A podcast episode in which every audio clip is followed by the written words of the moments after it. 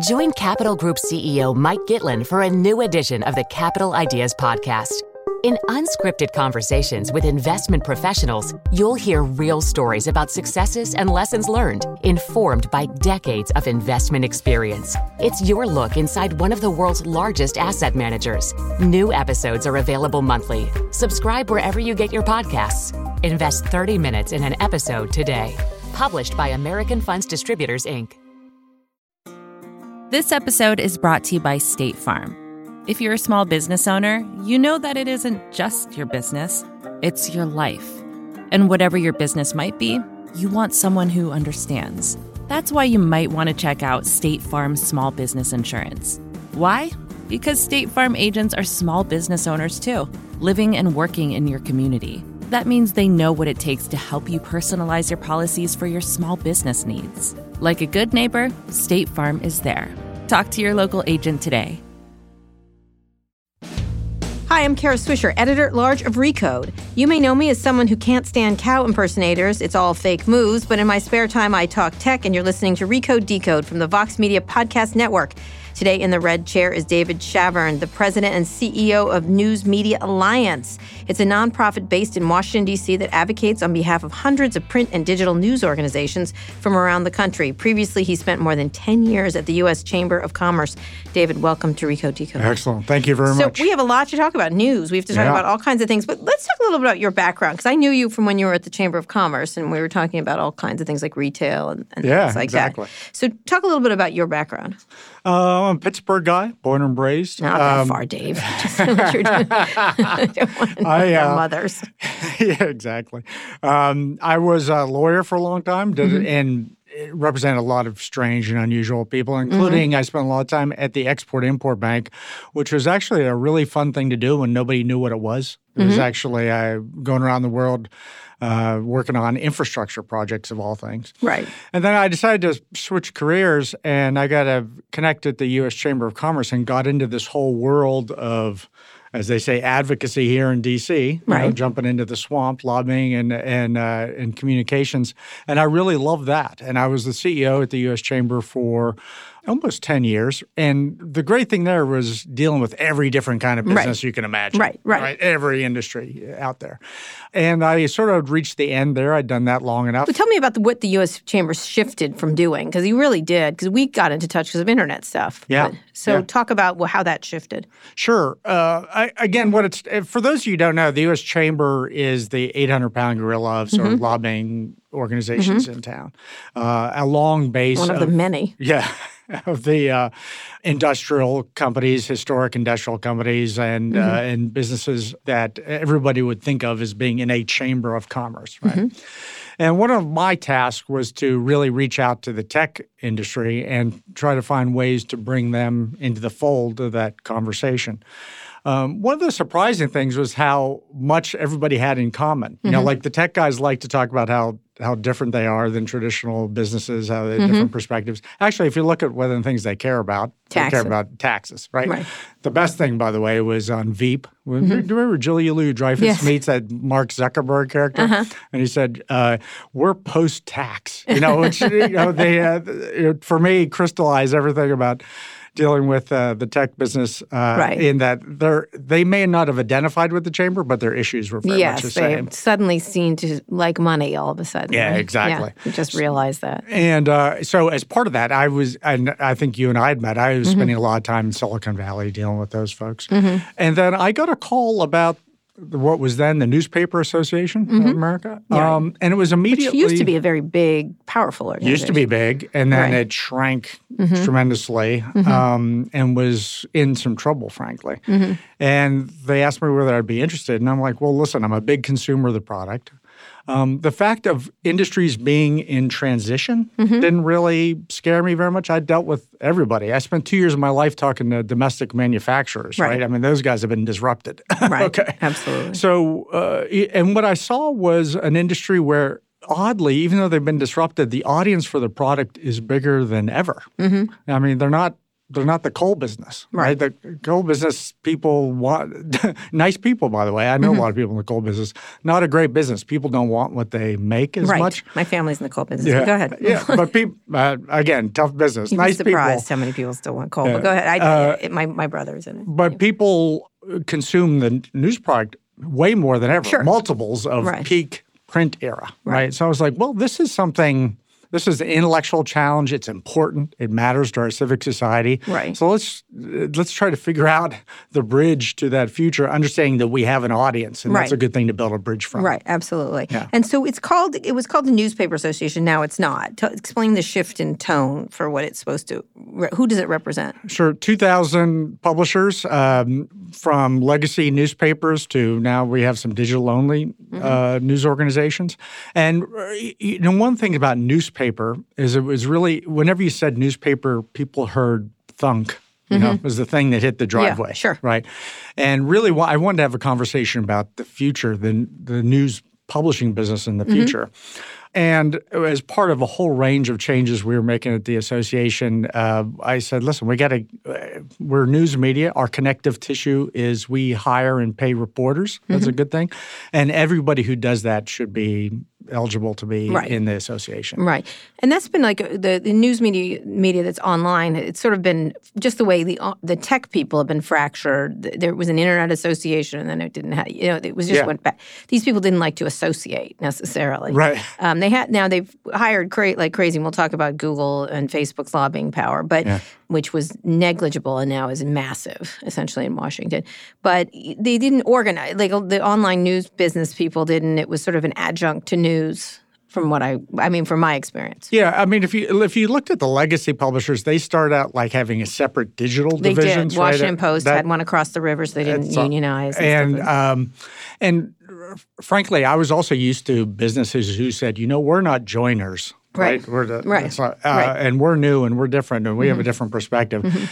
Uh, the bottom line, what's become clear is that you have some folks who have a print business, a Mm-hmm. declining print business, by the way, and some folks who don't. But otherwise, we're all in the mix together and trying to build a digital future for Mm-hmm. this business.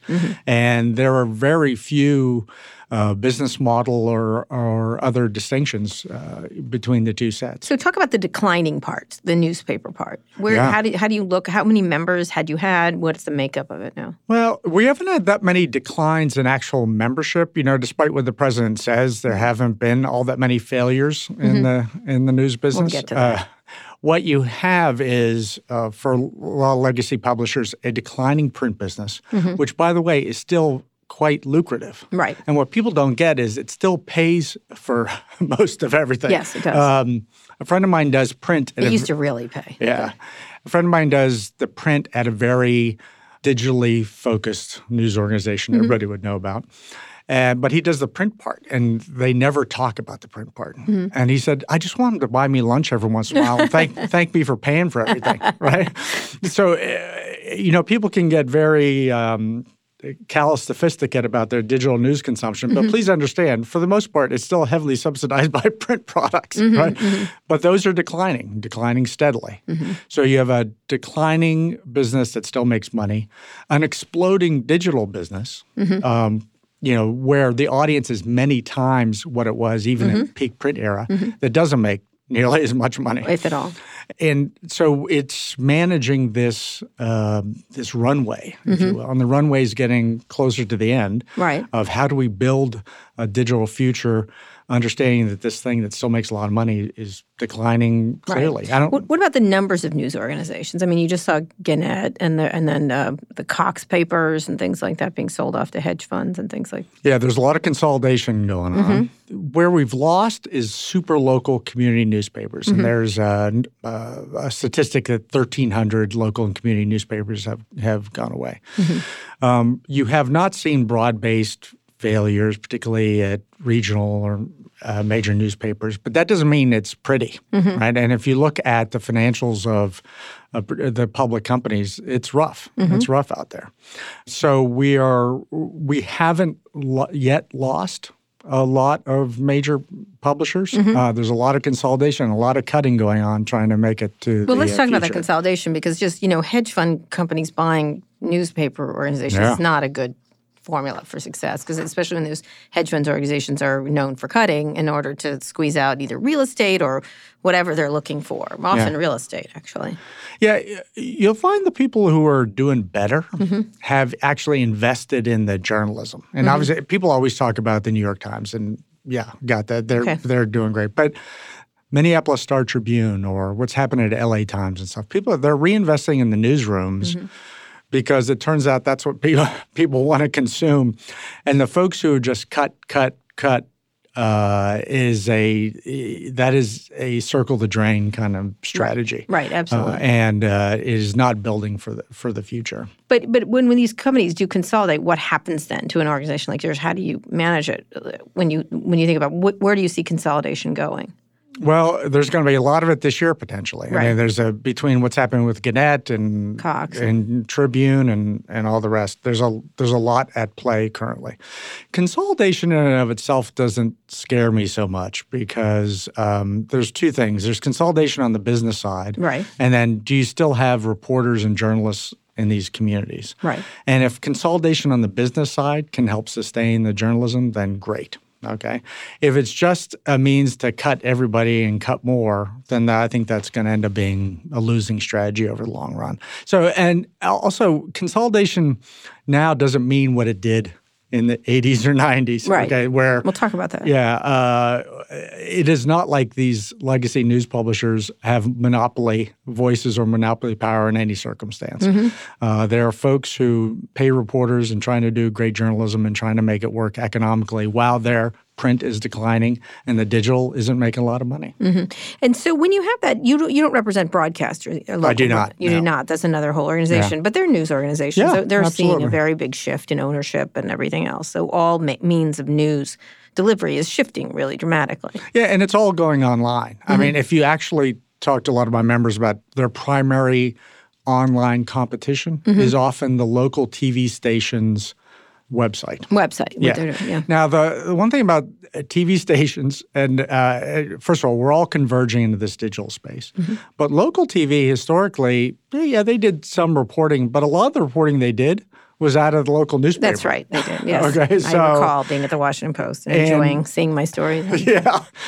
And so as we're uh, we're all kind of converging in this digital space, uh, I, I think one of the challenges for local broadcasting is, is like where they, if, if there's been cutbacks in the local newspaper or newsroom, where are those stories coming from? Right. Um, we've been supportive, by the way. There used to be rules that the local broadcaster couldn't own the Own, local yeah. newspaper, and I actually. Um, Doesn't matter. I said, listen, we're we're ne- as an industry, we're neither dead nor monopolists, but we definitely can't be both. So, Mm-hmm. Right. like, you know, the the idea that they could That was a long time Yeah. issue. I Yeah. mean, mostly because of Rupert Murdoch, if I recall.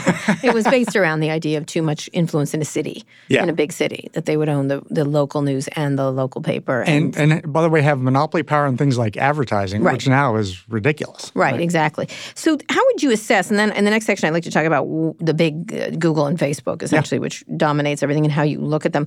How would you assess the market right now that you represent? How do I assess it financially? Mm-hmm.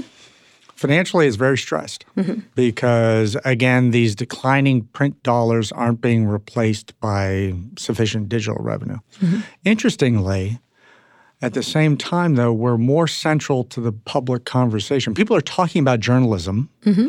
more than they were even three or four years ago. And Yeah. our president plays a role in that. But We'll get to that. But there's a there's an understanding of of the importance of journalism in society that just people are more aware of. So Mm-hmm. in a strange way, while we're financially stressed, we're also more central and more relevant than we've been. Right. All right. So when when you set it up to where it's going, the big challenge for all these things, besides figuring out their new business plans, is the the ascendance of Google and Facebook, essentially, in the digital advertising market, because that's where they're heading into, which is big headwinds. Yeah, absolutely. And two things. Well, I got a lot. Yeah, we're going to get to. it. We have a whole section things. for you.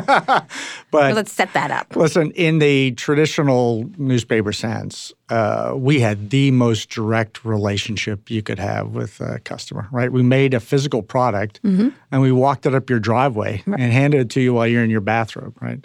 But in the digital space, first of all, there are two companies that now sit between us and our customers in terms of the delivery of content, determining everything about that delivery, but who also then absorb an increasing and accelerating proportion of the digital ad revenue. And by the way, are reaching into localities. You know, Google didn't used to have advertising products for your local florist who was an advertiser in the local paper. Now they do. And so the advertising monopoly is expanding. Uh, at the same time, we, we actually count on these folks for as a delivery and distribution mechanism. Right. It's a, it's, it's a challenge. So we'll talk about what that challenge is. We're here with David Chavern. He's the president and CEO of the News Media Alliance. It's a nonprofit based in Washington, D.C. that advocates on behalf of hundreds of print and digital news organizations. We'll talk about the impact of Google and Facebook when we return. Did you know the Capital Ideas podcast now has a new monthly edition hosted by Capital Group CEO Mike Gitlin? Through the words and experiences of investment professionals, you'll discover who was their best mentor, what's a mistake they made that changed their approach, and how do they find their next great idea. Subscribe wherever you get your podcasts. Published by American Funds Distributors, Inc. This episode is brought to you by State Farm.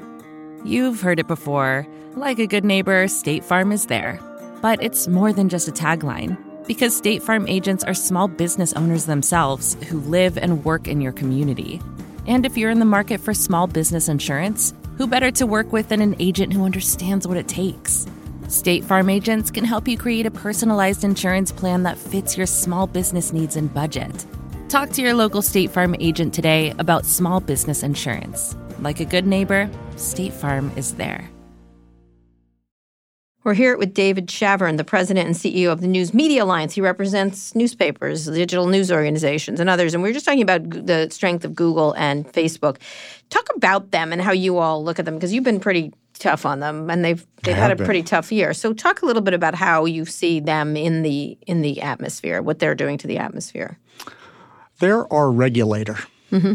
The government can't regulate the news business. First Amendment but these guys can. And what I mean That's mean, a really loaded sentence. What, what do you mean by that? There are they determine which of our content gets delivered to who, in what priority, mm-hmm. how it's monetized, whether we exist on their platforms or not. They stand between us and our audience and determine everything about that relationship. And that power is a threat, certainly, mm-hmm. and it has been because it, we have not had a good interaction with them. But one of the things I always try to tell them is, you know, it could be an opportunity. They they could. We need better technical solutions sure, for the news business, mm-hmm. and they're there, and they could be a way to deliver great, high quality content to people. If they have a fake news problem, guess what? We're in the real news business. Mm-hmm. So why can't we have a better, more productive so relationship? I, you know, I wrestle with that all the time. Uh, the, as you know better than I, dealing with uh, tech firms for a long time, getting their head wrapped around what could be a socially positive thing that's hard to do technically. You know, mm-hmm. if uh, again they're the hammer people and the rest of the world's a nail, and if it's not an algorithm answer, they have a real problem with it. Mm-hmm. For companies that talk all the time about the amazing things they've done for the world, the amazing things they can do, mostly what they tell me is they can't do stuff. Mm-hmm. It's amazing. Yes, they become stupid. Yeah, it's like that's impossible. I can't do it. I, impo- you guys just said mm-hmm. you can change the world in right. all these positive ways. Well, and, not that world. Yeah. um, and, you know, news and journalism and the human world is difficult, complicated, messy place, right? Right. And they don't really want to touch it if they can help it. Right. Uh, but they're kind of okay if they roll over it and crush it. uh, and what a nice way of saying. it. And uh, and uh, what I tried to say is, listen, I, I, I know this is messy, mm-hmm. uh, and you're not going to have perfect solutions, but um, we can help. Yeah, mm-hmm. we we produce good stuff. We actually pay people to go out and do journalism. Right. And if we can thrive with you, and you can increase the improve the sweet sour ratio of good information to bad that's good for you too right, right? and right. this isn't impossible well there's two parts to this there's one is they control the means of distribution or the current way people get a lot of their news i forget right. I, you know facebook is 97% of news in philippines for example they control the pipes essentially. But then they also want to own the digital advertising market, which is the lifeblood of how you make the stuff that goes over the pipes, right? Right. And but they don't want to be a media company that makes the stuff, um, and so they allow just any old crap to flow over it, really, pretty much, and don't regulate it very much, or think about regulating, or provide tools for people to do that, or and they essentially leave it to the listener or the reader or the audience to determine what's crap and what's not. Like it just it's just the most they take the best juiciest parts of the steak and then leave the shit behind. You know what I mean? Like no, really exactly. And you know, here's what I ask of them. Okay. First of all, it's always good to talk about money. Mm-hmm. Money is a good thing, and you know, and they license other kinds of content. They license music. They Mm-hmm. pay the music.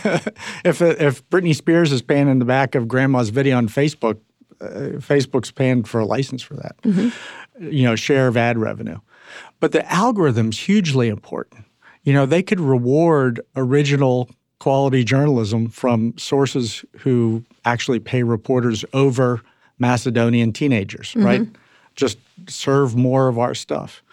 Uh, brand suppression is a huge challenge for us, which is um, Explain that. when we were younger, every, there's always been crazy conspiracy theories. right? We were younger, it was your crazy uncle over the dining room table, right? That source was different from what was on TV, Walter Cronkite or whoever, and the paper that landed. And those were clearly different sources. And the internet blender, all that stuff is delivered to you exactly the same way. Right. And they, uh, in every way you can imagine, suppress the origin of the information so that you don't it's very hard it puts a big onus on the public to figure out where is this crazy uncle joe is this the new york times Right. uh, so the brand suppression thing particularly in a business where trust is a key part of what we're delivering is a huge business problem for us um, but if you increase the brand the problem is your relationship then isn't necessarily with Facebook, right? When people say, I got my news on Facebook, I think Facebook likes that. Whereas, oh, I read the New York Times or the Des Moines Register on Facebook. Uh, they, you know, that's a brand interfering with that relationship. So, Right. uh, so they suppress our brands, and that's danger. That's bad for us in the trust business, and that's bad for the public. What do you imagine they do that part? What, t- let's talk about that idea distribution of wanting to and, and and contrast Google with Facebook if there is a contrast. Oh, there is uh, a contrast. So, why do they do that? And by the way, I'm only talking about those two because they are the only two that matter. We can talk about Apple News, which is see- coming up. yeah. So, and go ahead. I'm happy to talk about that Sure. as well. But Right. yeah, those are the this is a it's really a Google Facebook group. world. Right. Why they do that? I think they want you to be attached to their brands, and they want you to stick around. And sticking around may mean reading whatever, Mm-hmm. whatever keeps you Interested. interested. Whatever right? is viral. And uh, if it is uh, if it is stuff that doesn't uh, you know may not catch your attention for a minute there's all the sort of automated disincentives to that. So I, I think it is kind of the end point of what were probably rational decisions on their part of keeping people engaged. Uh, now the the two are different. Facebook's been more difficult and i wrestle with why that is. Um, I think Google is getting a better sense of the importance of news uh, and the news business. They do control discovery, uh, and they control what gets surfaced at the top and what doesn't. So, for example, if you do a breaking news story, it, it pops up at the top of the search results. But guess how long it stays there? It's your story, by the way. It usually stays there for about six minutes before it's been copied and screwed over and people paid priorities over top of it. So they they make a huge number of decisions in the discovery process that impact what you get to see and what you don't get to see. Um, but I, I'd be happy to compare and contrast l- more. But I, I think Google is seems to be wrestling with these at a, at a deeper level, uh, at least currently. And then Facebook, Facebook's a, giant thigh. Facebook's a tough one. Uh, I haven't gotten the same sense of real sensitivity to what journalism is and the importance of it to uh, to society from them. It's been a more difficult relationship, and I think you'll hear that commonly from a lot of news publishers.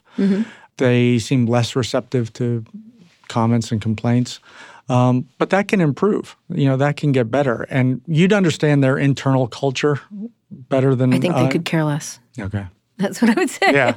I don't think it's a, anything negative or positive. I think they care less about a lot of things. They don't think about it at all. They don't have any um, interest in it. Obviously, Did you ever read Chaos Monkeys? Yes, I did. I know. I, Antonio and I spar almost very frequently online. Well, there- I like him. A lot. There was that one piece in there about Facebook's this engineering enterprise. But there's this thin layer of sort of communications and legal and other thing on the outside Mm-hmm. That uh, most people interact with. So most people talking to Facebook, you're not talking to people who can change the machine, right. change the product. Right, you know. absolutely. Mark can change the product. Right. There, uh, but if you're, and it's very hard for us to find the people who can change the machine in ways to help journalism. Right. Right. And so what and then the third would be Apple News would be would be there. So this is their this is just the distribution part. I'm going to get to the advertising in a minute. So and the third would be Apple News, which is how do you look at that? The- let, let me talk about the current product, Mm-hmm. current Apple News product. First of all, it drives lots of traffic. Mm-hmm.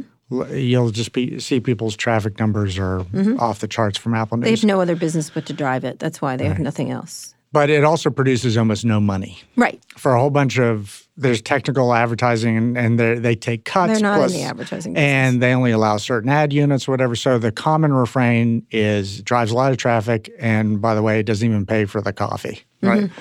So okay, my one actually my one serious complaint with the current Apple News product is it doesn't have local news in it. Mm-hmm. It's a national and general interest. The only local news is stuff that pops up nationally. nationally. Right. And that is both a cause and effect of one of the dilemmas in local news, in the sense that Apple is saying this is what people want. Okay, but also you're not exposing them to local, right? Mm-hmm. It is a, it ends up being a de facto suppression of local. Mm-hmm. A big challenge that local news has had broadly is what I'd call nationalization of news interest. And this was before Trump, but it's certainly been accelerated him by him, where the public spends relatively more time and attention looking at national and general interest stories as opposed to local Right. than they used which to. is which is borne by online. Right. And that makes it hard for local news publishers. But Mm-hmm. that trend is also accelerated by things like Apple News and other products that don't even surface local news for you. Right.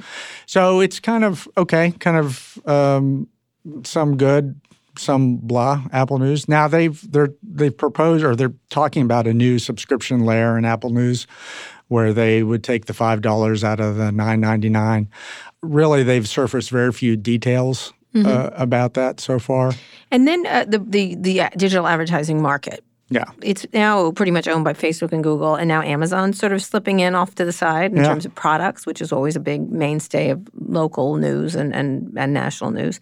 How do you look at the digital advertising business? Because while they're maintaining their platform, they're already sucking all the, like I said, the juicy bits out. Yeah, I mean, we're I've, I'm coming from an industry that had huge advertising businesses, but Mm-hmm. online in the data wars, you know, we're never we're never going to have the data to compete with Google and Facebook. Uh, Mm-hmm. and as long as advertising online is geared around who's got the most data about Kara Swisher, Mm-hmm. then more and more money is going to flow to those folks. Uh, y- you know, you can't you can scream at the at the weather, but you're not going to change it, right? And um, we're not going to win a data game. That doesn't mean we, we give up all of our advertising products or we don't have some unique things to offer advertisers. But the trends towards the money going to Google and Facebook and to some degree Amazon are accelerating because you know it's it's a data game. Right. And then what? So what do you do about that?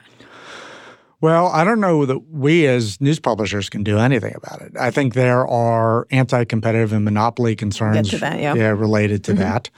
And I think what we also forget is how recent the understanding that they were going to take all the ad money is. Mm-hmm. You know, it's last it's really last 3 or 4 years. Until then, other people thought they could build ad-based businesses. Not me. The- the- No, they're vacuum cleaners. Yeah. They'll take everything. But it became statistically very clear, like three or four years ago, that oh, wait a minute, like they get all of it. Right.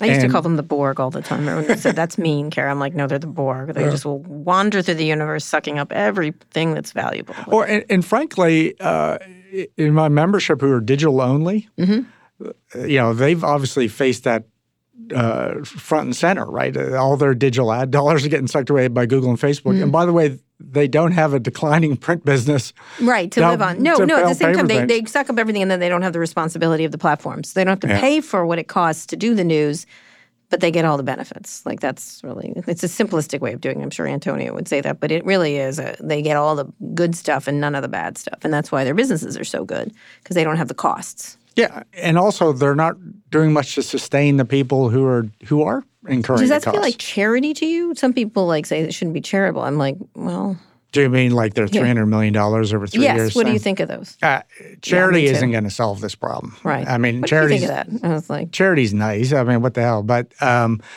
that's not sustainable. Mm-hmm. Uh, we need something that is going to is going to actually be a sustainable relationship over over a long So time. suggestions, because this is, we're referring to the hundreds of millions of dollars that um, Facebook just recently put under news, which I was like, why wasn't it a billion? But that's just me. Like, you know, Yeah. why wasn't a really substantive amount of money? yeah. Um, and uh, By the way, a lot of that is for using their products. yes, of course it It's- is. Are you kidding? it's- like Microsoft and the like the that pad that they were going to use in third world countries. Oh, as long as you use a Microsoft product, that sounds great. You know, Of course it is. to some degree, this is similar to the argument. People think that there are going to be philanthropists who are going to fly in and save or- everybody, yeah. or billionaires or whatever. Uh, listen, I've uh, actually a number of my my members are owned by billionaires. And one of the things I've learned about them is, for the most part, they don't like to write more checks. No, they don't. They'll write a check, say, "Here you go." For the most part, they don't necessarily re- require a current return. As in, you don't have to send me a check every year. Just, but they don't like to write new ones. So that means you still have to build a sustainable Right, exactly. thing that pays for itself. Right. In the same way, the charity. Uh, charity's not going to sustain this thing. We Mm-hmm. we need a, a business arrangement that provides value to the people who who hire reporters. Mm-hmm. And by the way, we then provide you good content so you have less fake news Right, problems. right. And that's money, that's data. You know, they hoard all the data about our own readers. Mm-hmm. Uh, at the same time, they always tell us you need a closer relationship with your readers. And this is also another Apple News problem, by the way, which is you need a closer relationship with your readers. We won't tell you who they are, by the way, just as long as you're cool with that. Yeah, exactly. Exactly.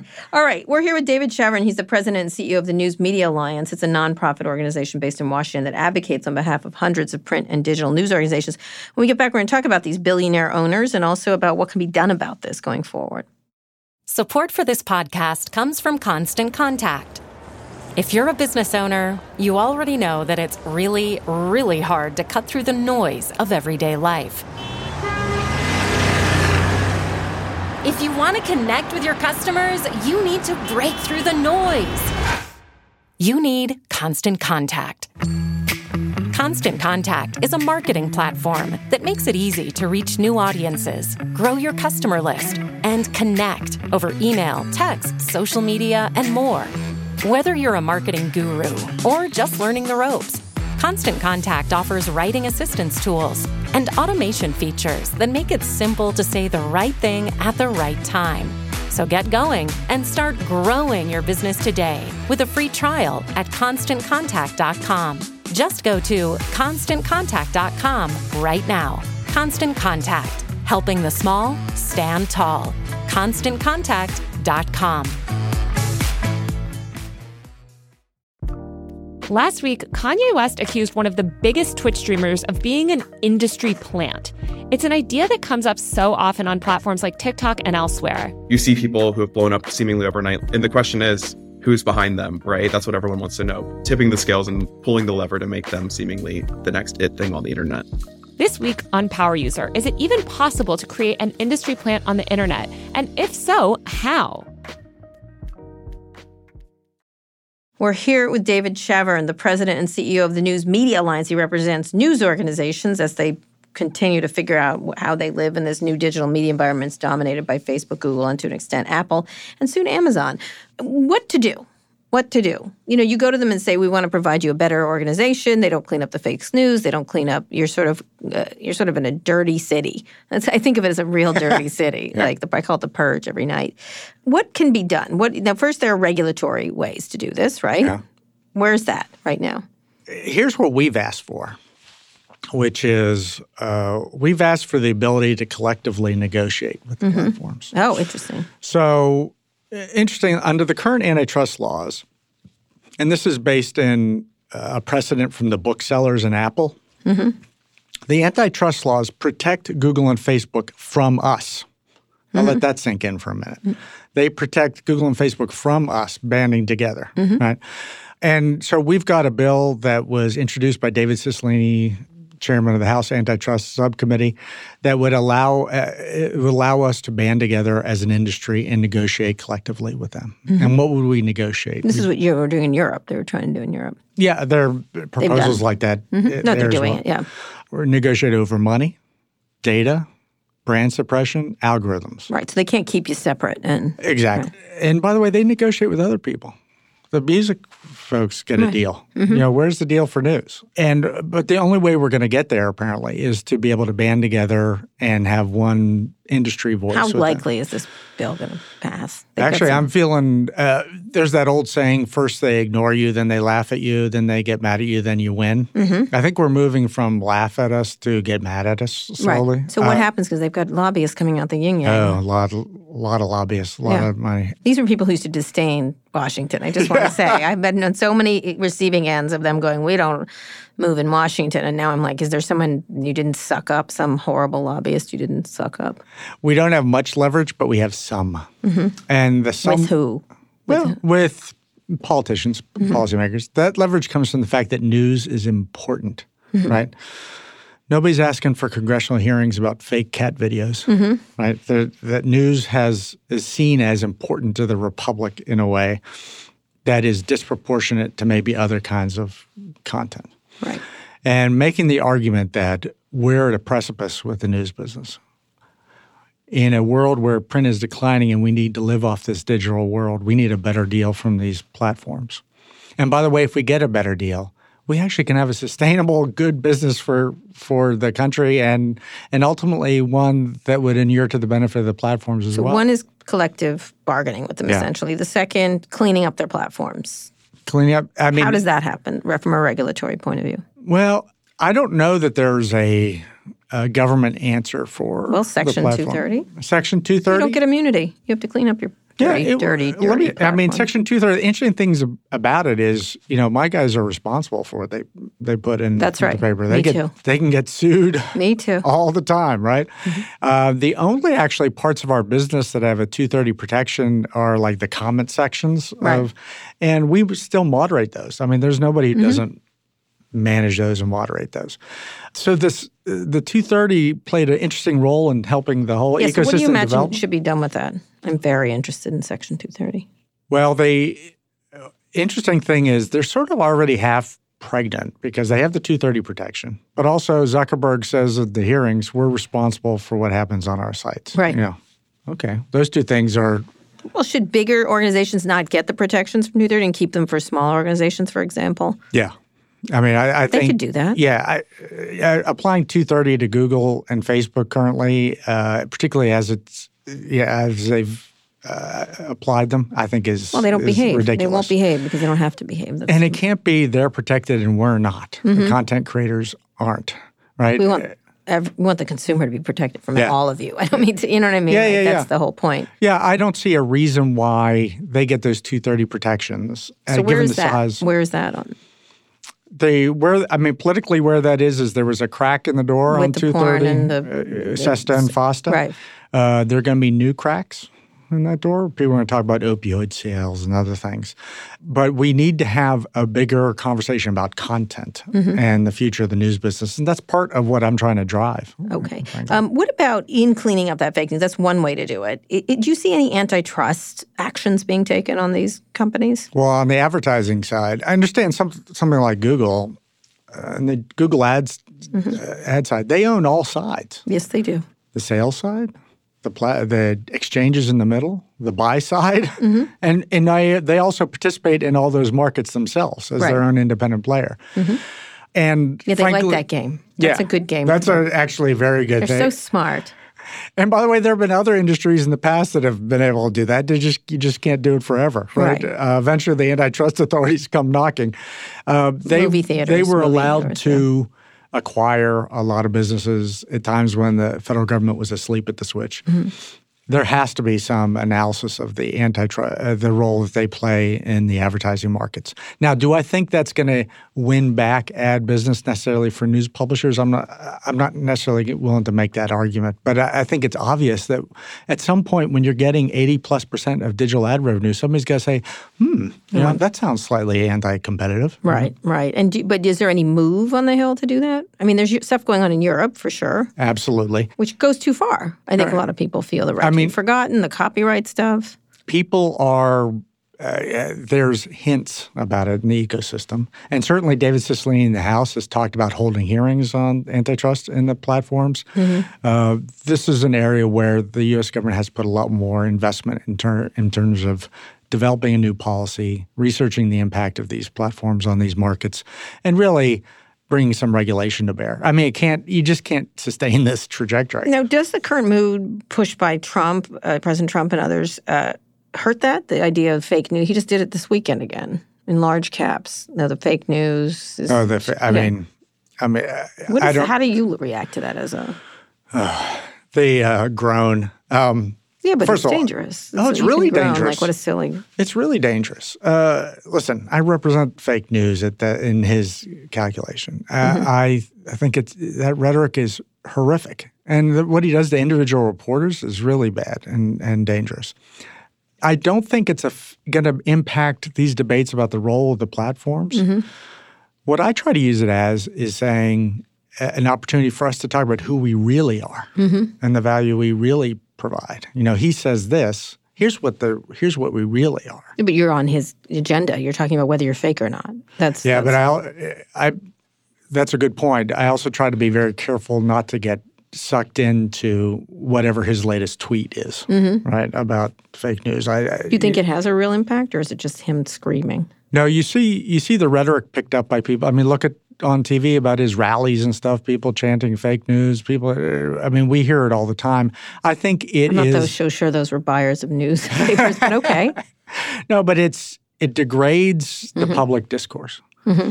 in a serious way and becomes the sort of shutdown uh, response to things. That's fake news. whatever. Do you Um, have anything to do about it? I mean, you have CNN doing things. You've got other. It's not just newspapers and print organizations, but it's also broadcast networks. and Yeah, actually, we have a whole public education campaign called Support Real News, where we're out trying to. Is news literacy enough anymore? Is there enough news literacy? That's a really good question. Mossberg is working on this. I mean, it's it, it's really important, but understand in the internet environment, for the reasons I talked about before, we put a big burden on users, much more, much more than ever in the past. Right. So the ca- answer can't be, well, f- we'll just keep educating these people about while we shove garbage at them. yeah. You're never going to have enough news literacy to mm-hmm. overwhelm the, the garbage. You need a system that rewards the delivery of good, high quality content. And yes, have news literacy, but also have responsibility in the platforms about what they deliver and who. All right, I want to finish up talking about the ownership by all these internet zillionaires. You've got uh, Mark Benioff, you've got Bez- Jeff Bezos from Amazon owning the Washington Post, you have Mark buying Time, you have Laurene uh, uh, uh, Powell, uh, yep. Powell Jobs uh, buying things. Talk about that. Like, and there's more. There's more rumors. There's rumor of Ev Williams buying things. You have rumors. You have Medium, Ev doing Ev Williams from Twitter doing Medium. How do you look at all this? I mean, there have always been rich families Yes, are. owning, Yes, owning there are. media things. Uh, that's actually not necessarily a, a- Bancrofts, yeah, a, a new thing, right? Yeah. Those Um, Kentucky people, what were they? I think you've got examples of where it's really worked well. The When you look- yeah, look, and by the way, look at the Washington Post. Yes. right, Yeah. Where they really make investments. This and is in- Bezos. Yeah, mm-hmm. invest for the long term. Mm-hmm. I mean, and look what's happened in L.A. I mean, Dr. Soon-Shiong is doing some great investments. I mean, Well, it um, couldn't get worse there, could it? What I- like the worst. So I, I, that's one kind of owner I have in this industry. Mm-hmm. what I'm very careful to say is, listen, let's not wait to be rescued by the billionaires. right. Okay. That's not my policy. Yeah. So because first of all, for the you know, again, you still have to make it sustainable. This idea that billionaires are going to keep writing checks to fund losses at something that ain't that's not the billionaires I've run into um, over time. They can provide long-term strategic support, really carry things through, but that underlying business still has to pay for itself. Why do you think they're doing it? What do you? What do you, you ever think about it? Because it's not. It's either hedge funds or, or internet billionaires doing this. It's a really interesting. There's not some new. Well, I guess Patrick. Well, no, he was a tech. He's a tech Yeah, person. he's a tech guy. Um, I think they're doing it out of, uh, for the most part, a real civic sense Mm-hmm. because I don't think the billionaires anyway are doing it to make money. Mm-hmm. Uh, I think they care about journalism. They uh, very much care about their communities. Note that you don't have billionaires buying chains or uh, you know, fifty. They tend to buy in some uh, local locality that they care about. You know, I think it usually it comes out of a, a good civic sense. Uh, there's relatively few examples of somebody trying to drive coverage one way or the other, or there's other things. And I think that's a fine model. But again, it's got to pay for itself. Right. And we got to solve these business uh, structural issues. Right. Because the billionaires are not going to save us, believe it or not. You're kidding. They think they are. They don't want to be taxed. That's for sure. Yeah, they're post tax. I literally posted one Elizabeth Warren thing. It was a good explainer, and they, ah, ah, they went crazy. oh man, man. Sometimes Yeah. I'm like, how rich can you be? Like, Well, and there's not going to be innovation. I'm like, I'm certain there's going to be innovation, if, whether you have another billion dollars or not. That's my guess. But uh, you know, again, you your all your political figures now talk about oh, we need the power of philanthropy to save journalism. Listen, Mm-hmm. f- philanthropy is fine and good, yay, Mm-hmm. but that can't be shorthand for oh, by the way, there's no business here. Right. So, what do you think the big businesses should be if you think about them? Let's finish up talking about that. What do you? What is promising? Give me a, two or three examples of what you think is promising. Subscriptions. What Oh, subscriptions definitely. Uh, I think that's a way. Mm-hmm. podcasts? They seem to- Podcast is super lucrative. I've heard it. Just Mm-hmm. They are. Yeah. It. Shh. No, it's not. Mm-mm. It's the worst sentence ever. Don't The, get into um, it. Uh, subscription is where everybody is focused on. We do need actually more technical solutions Mm-hmm. for journalism. And uh, if I could digress a minute, if you talk to anybody in tech, they always like models from something else that works. So Uber Mm-hmm. for, right? Uber for dog walking or whatever. There's this mental model. Mm-hmm. When it comes to content, they always say Spotify for, right? Mm-hmm. Spotify for news. Interesting ideas, uh, but or micropayments is the other big one. A couple things to keep in mind when compared news compared to music, though. First of all, our back catalog is not super valuable. Mm-hmm. Yeah, you may have listened to Ella Fitzgerald this morning, but something tells me you didn't read about Jimmy Carter in the right? No, We're one-time only consumption, right? You usually don't read news articles over and over again. you do not. And trust, and the biggest one is trust is a huge part of the transaction. You mm-hmm. have to know where it's coming from and have some trust in who developed it, which is totally, you know, as long as it sounds like Ella Fitzgerald, you're kind of pretty okay. Right. right. So Right, that's a fair point. um, we're going to need technical solutions. You can't just say Spotify for news unless it really invests in this trust component right. uh, and builds that and builds that attachment to the brand. All this ideas that disintermediate people from the brand are disastrous. Right. Right. I'd agree with you. All right. So, are you positive or negative? How are you feeling about your job? No, positive. I mean, more people uh, consume our stuff than ever. Like millennials, I They do. I think it's crap that they don't that they need it in little bits or snackable. Actually, if you do if you do data around this, Mm-hmm. the thing people value most is big, deep enterprise data. 100%. Uh, that's really what they value, and uh, millennials consume much more than we did at that age because they can. It's Mm-hmm. Right. available Right. easily. in lots of ways. That's the, that's Yeah. the difference is understanding lots of ways and reaching people in lots of ways. That's the one thing that a lot of traditional news organizations don't get. Yeah. They stick with just print or something like that. No, I mean you get people where they are, but it turns out people are are much more available Absolutely. than they ever were before. My kids consume tons of news. But when I started this podcast four or five years ago, something like that, they were so many people in traditional news organizations was like, you know, millennials don't want to listen for an hour. I'm like, yes, they do. And they're like, no, they don't. They they don't. They like it snackable. I'm like, stop using that word. And they're like, snackable. I said, stop. Like, if you do it again, I'll have to hit you. Like, I was like, they want it. We're going to do it an hour and we're going to see. Like, I, I bet they do care about longer, substantive, like treating them like they have a different, there's certain things, the, how they consume it and where is different from what. You know what I mean? No, my kids. Uh, this gets quickly anecdotal, but I know my kids consume huge amounts of long form content. Yeah, documentaries on Netflix. Right. Mm-hmm. My kids are both in tech, right? So they're at the computers and they listen to podcasts like eight hours a day. Mm-hmm. Back a million years ago, when I was in Philadelphia, Terry Gross was in Mm-hmm. a Philadelphia interviewer then. You know, her original broadcasts were two hour interviews. Yes, they were. And I they, they were fantastic. Fantastic. she is still fantastic. yeah. Remains fantastic. She's the she's the best. Absolutely. Anyway, David, this is really great. Thank you so much for coming on the show, and thank you all for listening. You can find more episodes of Recode Decode on Apple Podcasts, Spotify, Google Podcasts, or. Oh Jesus! Wherever you listen to podcasts, and please tell a friend about the show. Spotify, yay!